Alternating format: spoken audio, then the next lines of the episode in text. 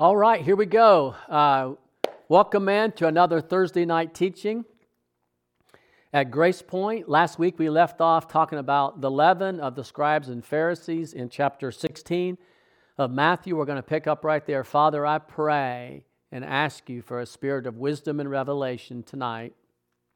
If you're watching live on Facebook, of course, today. We need to know this. This is your word. And we need to understand your word so we can live out this message. It's not enough just to mentally assent that the Bible's the word of God. We want to live off of the revelation of Christ, of who he really is in our life. So, Lord, speak to us today. We believe you will, and we thank you for it. In Jesus' name, amen. Okay, we're going to pick up where we left off last week. I'll read uh, certain passages we were reading in chapter 16. Um, then Jesus said, Take heed, beware of the leaven of the Pharisees and the Sadducees. We talked about that last week. And they reasoned among themselves, It is because we have taken no bread. Which, when Jesus perceived, he said, O you of little faith, why reason you among yourself because you did not bring bread? Do you not understand? Neither do you remember the five loaves of the five thousand and how many baskets we took up? Neither the seven loaves or the 4,000, and how many baskets we took up. Now I'll stop right there. We've already read through that last week. You could keep going.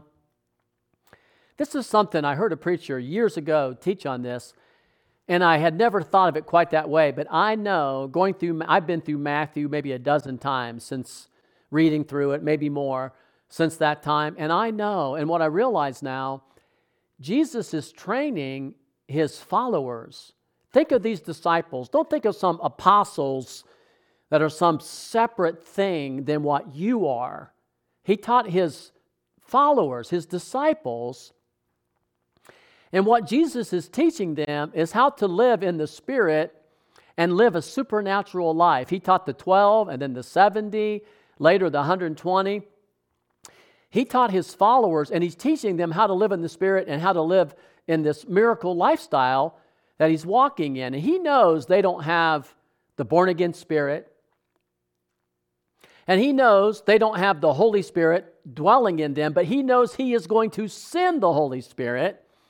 And he said in John that everything that I've taught you, the Holy Spirit's going to bring this stuff back up to you. Jesus knew that. He knew they were spiritually dense.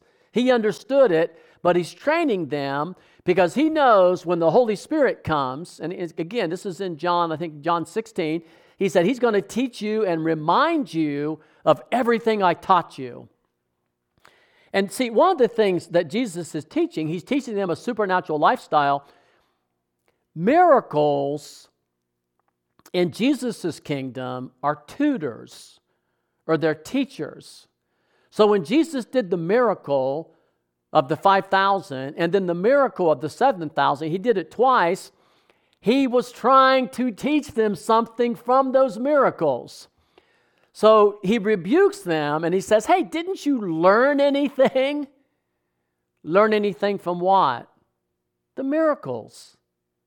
Why are you worried about bread? Don't you know that I am the bread of life? Don't you know that I'm going to take care of you? Didn't the lesson of the 5,000 and the 7,000 teach you that you don't have to worry about bread? He even said in John 6 don't strive or don't labor for the natural bread, but labor for the food that comes from your Father in heaven. They didn't learn from the miracles.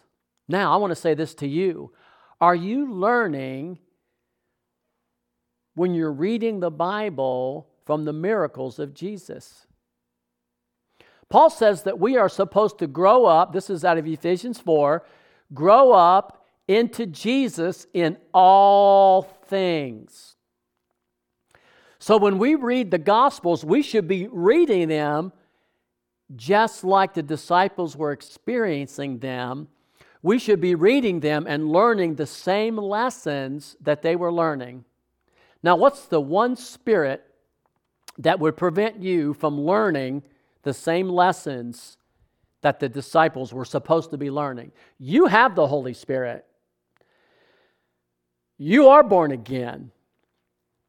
So it's like you're not like them. They were natural, they were going to get it later. Why wouldn't you get it? I'm going to tell you why. The main reason is unbelief. Unbelief. When you go to the Word, sometimes we're not expecting to be taught. We're just reading like this is an ordinary book and an ordinary God, and we're just reading some religious material, maybe trying to find notes to prove that Jesus is Lord, and so we can argue with people, rather than coming into the Word and expecting the Holy Spirit to unveil the lessons that Jesus was trying to teach his disciples. Question Are you a disciple? I'm not sure I understand. Are you a disciple? Are you being taught by Jesus? So when we go into the scriptures, we should be interacting and allowing the Lord to teach us. And the lesson he's teaching is through these miracles, I'm trying to teach you something about me and my relationship to you. Have you ever personally got a miracle from the Lord? Have you ever had any prayer answered from the Lord? Do you know when God answered that prayer, He's revealing something about Himself to you? If He did it once, He'll do it again.